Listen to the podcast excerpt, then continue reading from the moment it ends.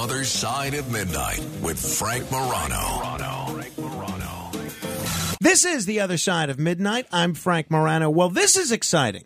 Not only is uh, the gentleman I'm privileged to be sitting across right now an incredibly successful actor, author, businessman, producer, director. In the last few years that we've been doing the show, he's the only one that can speak on both bagels and Mathis versus Sinatra with equal authority. He's appearing Saturday in the Lifetime original film How to Murder Your Husband. He's also pretty universally regarded as a super nice guy in a field which is not known for producing a lot of nice guys. And to the best of my knowledge, he's the only person to work with both Colonel Sanders and Laurence Olivier. It is a great deal of uh, personal pleasure to welcome the one and only Steve Guttenberg. Steve, it's great to see you in person. Thanks for coming in. Thank you, Frank. It's really nice to see you. And now, are you aware that your book, The Guttenberg Bible, is only available at one branch of the New York Public Library, only the Mulberry Street branch? I was I was aware of that. You were? Yes, I was. I actually requested the Mulberry branch. it's the only branch that actually serves cherry cola. If you want cherry cola, Mulberry branch. I just want to tell you that. I just want. Wait a minute. You're not cousin Brucey. I was told I'm going to see cousin Brucey. Wait a minute. This is is this, is this a joke? Are you joking? Is this a joke?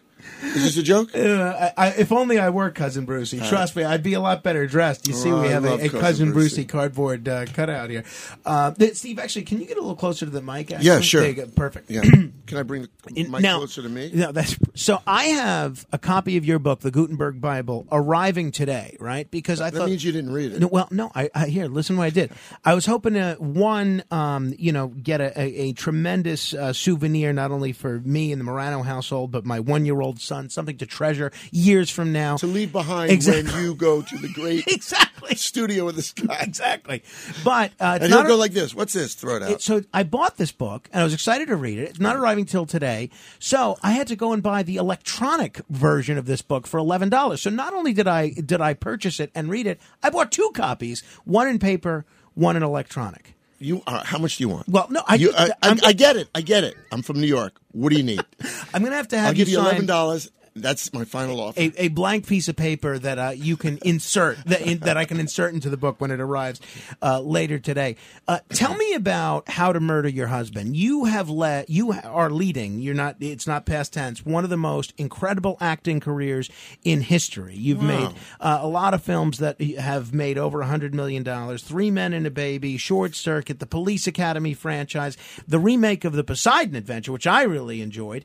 Um, I was sorry to see what happened to the masseuse in that uh, in that picture. but happens. Uh, tell me this uh, this picture on the Lifetime net, net, Lifetime Network Saturday. How to Murder Your Husband. Uh, what's it all about? Cybill Shepherd is in this with you, right? Have you been drinking? I might just want to know right now. You, you, you don't, off the air. Tell me if you've been drinking. Anyway, you don't have to tell me on the air because people are watching.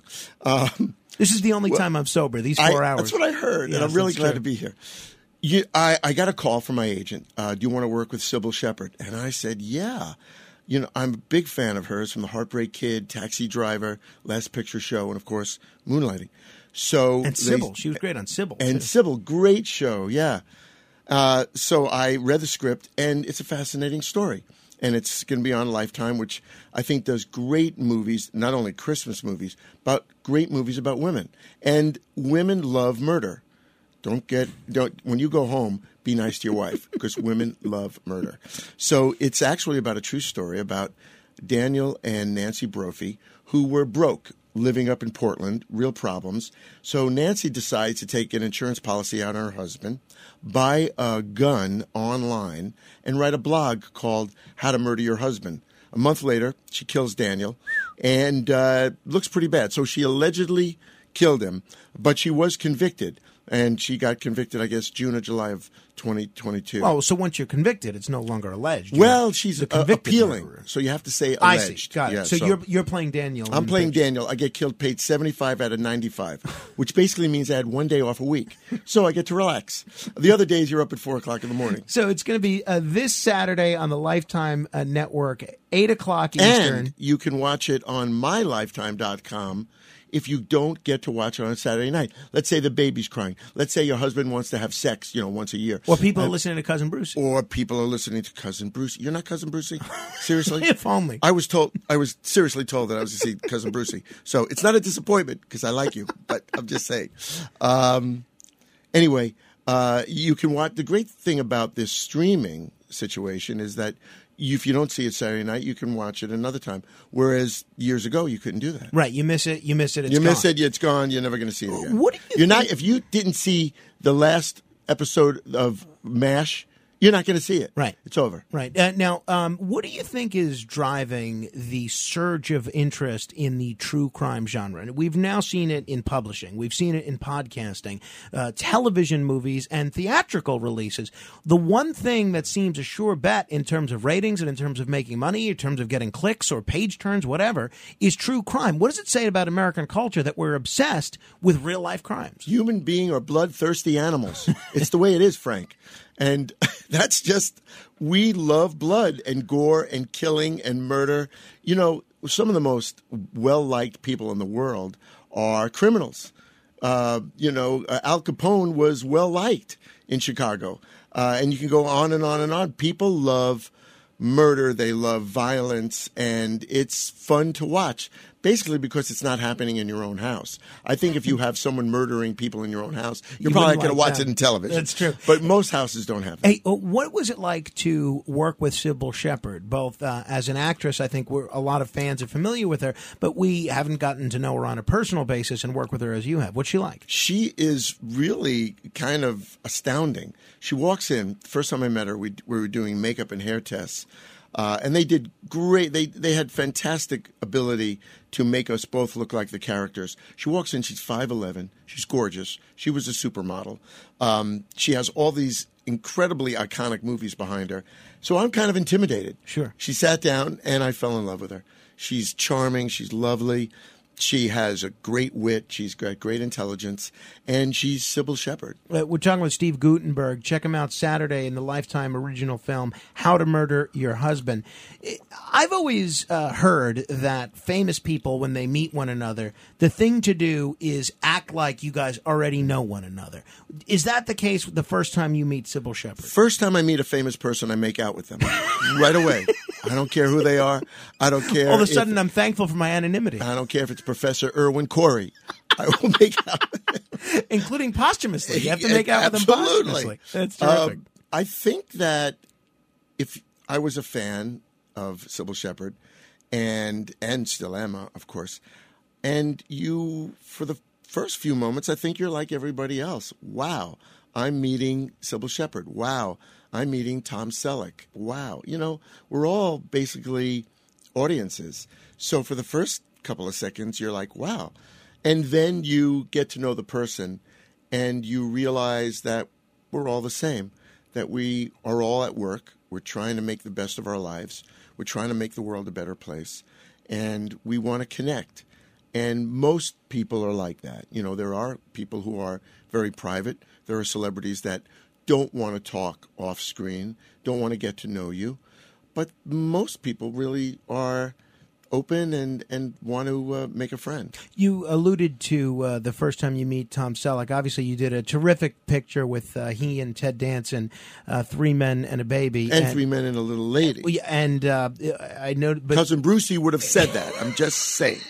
But the reason I mentioned Three Men and a, and a Baby is because I am an obsessive Star Trek fan, and by extension, I'm an obsessive Leonard Nimoy fan. A lot of people don't realize that Leonard Nimoy actually directed that picture. What's it like to work with Leonard Nimoy when he doesn't have pointed ears and he's behind the camera directing? A lot of us know him as such a powerful on screen presence, but we don't necessarily picture him as a director. What was he like to work with as a director? Leonard, first of all, those are his ears. They are strangely pointed. I have no idea why. He wears a hat most of the time.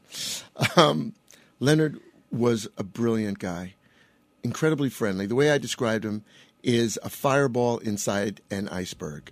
He's laconic. He is stoic. He it comes from a Russian background, um, and inside he's funny and charming, and I miss him very much. Very intelligent, and he was an acting teacher. So, as an actor, when you're working with him, he knows how to get inside you, how to make your your talent come out the best way. He's able to hone your craft in a few minutes and find what you're missing and and celebrate what you have. He was a really terrific guy. When we would go out to dinner, and I went out to dinner with him a lot, we would both get recognized, and he would say uh, when we get photographs taken, he goes, "You know, the Native Americans say when someone takes your picture, you lose your soul. Guttenberg, you have like negative soul now." um, but I really enjoyed working with him. He was really smart, and he made that movie. He and you know the wonderful part of that movie, Three Men and a Baby, was probably two days after we wrapped, he had a finished picture. He was editing, which a lot of it directors do, during the shooting, but there was no fat. So basically, he sat down two days after we shot and watch the movie. He was very, very talented. The, the chemistry that you have in that film with uh, the two other primary co-stars really jumps off the screen. It really seems like you guys are friends in real life. Are you just three really good actors, or did you guys actually become friends? we real became life? friends. Um, we actually had a great opportunity. We got up there, and we were supposed to have, I think, a week's rehearsal, then shoot. But the script wasn't ready. So we had two weeks to go out to dinner every night, hang out every day, go to the gym, hang out. Ah, gotcha. And we got to know each other really well. Both Tom and Ted are genuinely wonderful guys. Um, and, and Ted would always say, you know, we're the same guy and we'll never be in another movie together because we're basically the same person. Um, but they they are and, and will always be great guys. You talk about uh, three 1980s a- uh, icons, right? I, I think you have to put uh, Magnum PI, Cheers, and the Police Academy franchise on there to have them all in two films like that is really is really something. There were two other films in the 1980s that were huge, box office successes, critical successes, and it's rumored that you were offered a starring role in both of them. One is Josh in Big, the Tom Hanks role. The other is Peter Venkman, Bill Murray's role in Ghostbusters. True or false? Were you offered those roles? Now, I'll tell you something. Your memory becomes a lot uh, more golden as you get older. First of all, Tom Hanks was the only guy who could play Josh. I mean, he was incredible. But I did meet Penny, and I re and Penny I, Marshall. Penny Marshall, and uh, she said I really would be very interested in you doing this movie.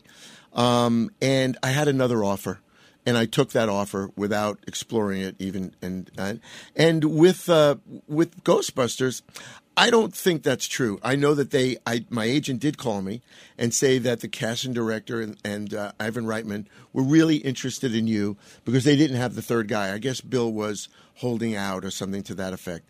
Um, and I was excited about doing it.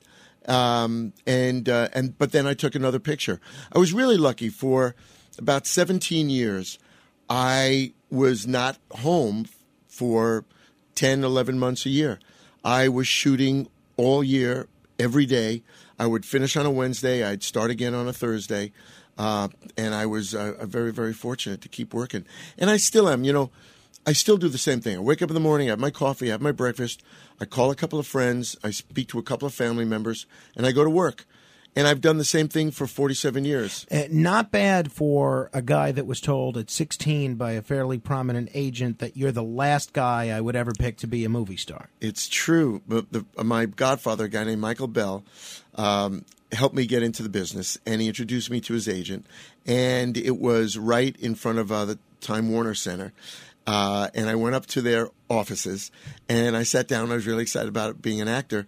And he told his assistants and the other people to leave. And this big agent told me, just run to the elevator, run to Penn Station, and get out of here because you will never, you're the last guy I would ever pick to be a movie star. I didn't hear a word he said.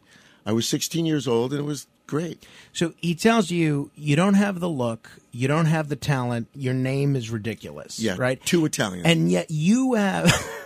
You've succeeded in a field where I have to think that even becoming a uh, working actor and making a living as a working actor Yeah. is almost as rare as winning the lottery. How did you overcome uh, what this uh, big Hollywood agent, what his view of your talents and your look and your name was? I'll answer it, then I'll just go on a tangent. Work ethic. It's really about showing up every day. You know, Lou Gehrig used to say that he wasn't the greatest baseball player in the world, but he showed up every day. And that's what life is all about just showing up. Thomas Edison would say, I'm not the most brilliant inventor in the world, but I come to the laboratory every day and I sit there. And sometimes nothing happens, sometimes something does. I'm like a 300 hitter. You know, a 300 hitter strikes out or pops out seven times out of 10. Only three times a bat out of 10 does he get a hit. And the difference between a 250 hitter and a 300 hitter is one hit every mm. 20 times at bat. So my deal is I show up every day. And the fact is, I'm amazed, and any of us, you, you're a talent. I'm talent. Any actor that makes a living, all the clothes on your back, the, the food that your kids eat, the rings that your wife wears, the heat in your house is all from being a, a piece of talent. And, and the odds are so small to make a living. I'm so grateful every day. I've not been a waiter since I'm 19 years old. And I've been a waiter. I, I, was a pool guy. I sold cars. I sold encyclopedias, pots and pans. I worked at a stable. I'm so thrilled that I can make a living doing what I love in my craft. Probably the same with you. It, the chances are so small that any actor makes a living. There are 160,000 actors in the SAG-AFTRA Guild maybe 1 or 2% make a living. I mean, it's unbelievable. And there are so many great actors in the world. Go to Minnesota, mm. go to Minneapolis to the Guthrie, go overseas and go to some great French theaters, go to Japan and watch some great theaters. Australia, go go to anywhere in Long Island, go to off Broadway, go to go to New Brunswick, where I'm, I'm actually going to do a, a show at the George Street Playhouse. There are great actors everywhere but it takes a different blood to leave your family and go to Hollywood and get discovered. It takes a different animal. And I'm so grateful that I can make a living being an actor? Uh, two things. One, um, you're going to have to give me your card because uh, I am in the market for some nonstick pans. So if you end up going back into the pot and pan I've got, sale I've got business, old Teflon in the car right now. I'll give it to you at a discount, fifty percent off, all cash. I don't, I don't take any of your your bull checks because I don't know all about you, cousin Brucey. I know about you, cousin Brucey. Oh, wait a minute. but I was going to ask you what advice, uh, what career advice or life advice you'd give to people that aren't in radio or aren't in uh, acting, and it seems like it's just that: is show up, keep going, and yeah. work ethic. I, I my advice is don't think, just do. Take moments alone to think, but then just do. Just keep doing. Keep selling. Keep showing up. Keep going to work. Get there early. Come in early. If you're working at an office, get there early. Let the boss see you're there early. Sometimes, you know, a friend of mine who has a big company says, I don't hire people for what they can do. I hire them for who they are. I can teach you how to fly how to fly the space shuttle. I can't teach you to show up early. Mm-hmm. I can't teach you to not lie. I can't teach you to not cheat. But I can teach you to be the CEO of this company. So I, I always say, don't think, just do. Think by yourself. Take some moments to figure out your plan and just keep going. Uh, talking with Steve Guttenberg. See him Saturday on the Lifetime channel in How to Murder Your Husband alongside Cybill Shepherd. It's a true story, uh, so you can compare your version, your viewing of the film to how the appeal in the uh, in the trial turns out. If you show up early, though, Steve, I'm guessing it's a lot easier to sneak onto the Paramount lot, right? Yeah, that's what I did. When I was 17, I snuck onto the Paramount lot. I commandeered my own office, made my own phone calls, uh, and uh, found, found myself into a job. Uh, that is the kind of thing that you only read about in in novels. That's the kind of thing you only see in movies. You did it in real life. Yeah. I was very lucky. I know one of the first uh, major paid acting gigs you ever did was a Kentucky Fried Chicken commercial. My first job. I, am curious, did that build a brand loyalty with Kentucky Fried Chicken? If you have a choice of, say, going to uh, Rogers Chicken or KFC or uh, some other, ch- or uh, you know, whatever Chick Fil A or KFC, do you stick with KFC because of their early role in in boosting your career? I did this commercial. I sat right next to Harland, who is the colonel, and he fainted and I caught him. And I was so nervous that I caught him, and he actually was revived and was so angry that he did faint because it was so hot. We were shooting the Rose Bowl, and after that, the, the director said, "Guttenberg, you're golden." Um, and uh, I don't recognize any other fried chicken, whether it's P O P E Y E S or any of those others. There's only one fried chicken. It's Kentucky Fried Chicken, and you better believe it, buddy. The uh, uh, one thing that a lot of folks may not know about you is that in the aftermath of Hurricane I don't Katrina, wear underwear.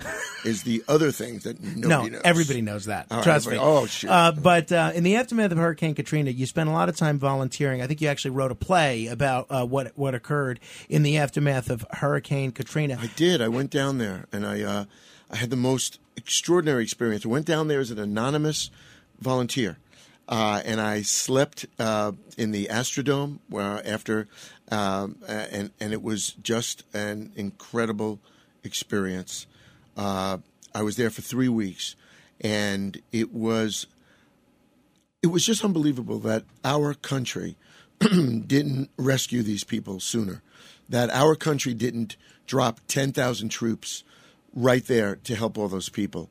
Um, so I spoke. I was up in Long Island, and I asked my mom and dad, "Do you think I should go down there?" Uh, and they were really worried about me going down there.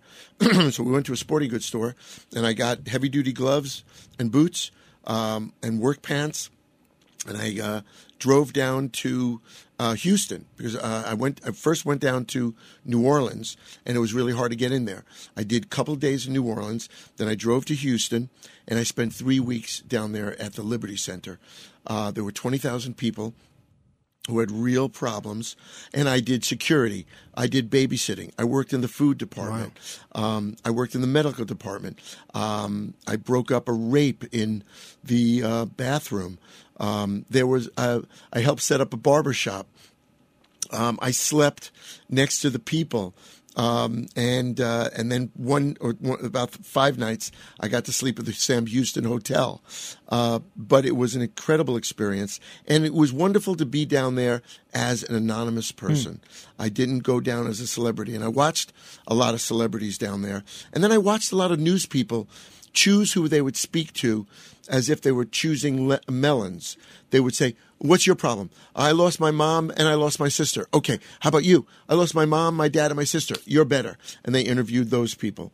And it was really a horrible experience to watch the media pick and choose who would be the better interview. Um, and I and I watched a lot of celebrities do celebrity moments and photo ops, and that part was kind of off-putting. I know, I can imagine. That's it. Must be a rare thing for you to be anonymous. It was yeah, you know. But the truth is, I really do believe anybody you put on a you know you, if you don't stand out and try to stand out, I think even Elvis could have walked around Times Square without anybody knowing. If you make a spectacle of yourself, then people know who you are. you are working all the time and uh, doing a lot of great work. What do you do for fun? I know you've confessed your bagel enthusiasm before, but what do you do for fun? If you had leisure time, what would you be doing? I like to spend time with my family. I love spending quiet time with my friends. Um, just just sitting and talking. I like to talk meaningfully. That's fun for me. I'm not a great small talker. A friend of mine um, who lives here in New York, whenever I see him, he he less I don't know, a few times ago, I don't know about ten years ago, he said, you know, Stephen, you never like we always get really deep right away, and that's who I am. I I'm I talk meaningfully, and that's what I'm interested in. I mean, of course, I you know I like working out, or you know I like playing a little golf. Uh, I enjoy.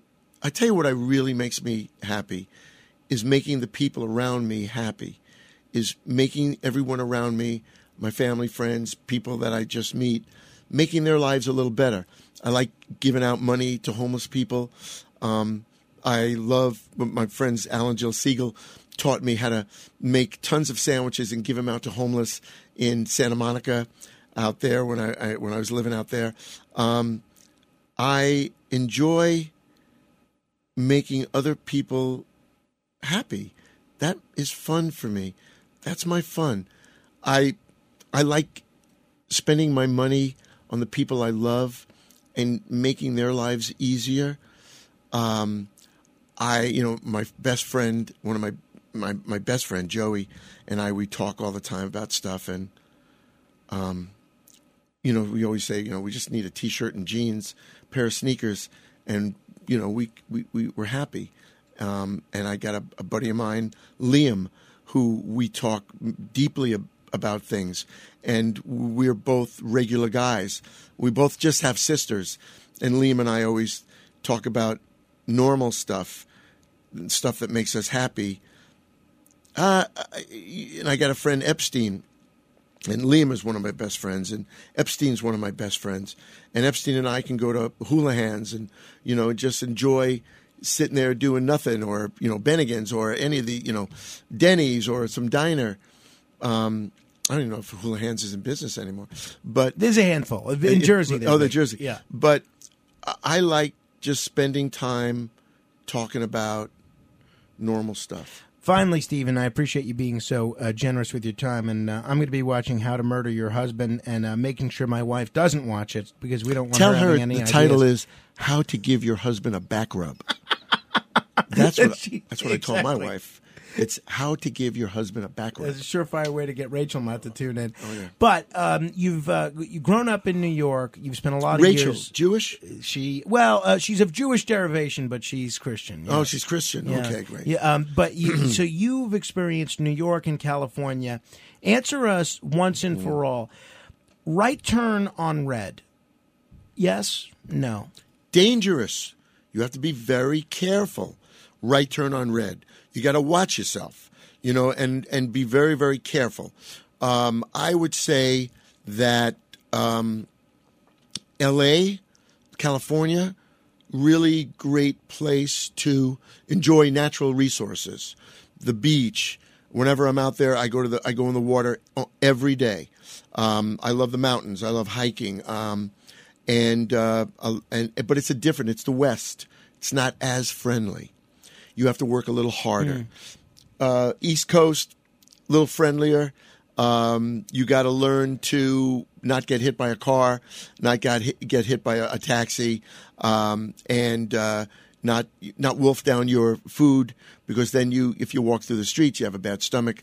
Uh, but the truth is about the world, there are nice people everywhere, and mothers in every country, every city. Mothers in L.A., mothers in New York, mothers upstate New York, mothers in London, mothers in Iran, mo- mothers in North Korea. We're all the same people. Mothers want to make sure their kids are okay. They want to take them to Disneyland. We're all the same. The truth is, everyone is the same. We want to have nice lives. We want to give our kids good things. We want to be healthy. We want to be loving to our parents and friends. We're all the same everywhere.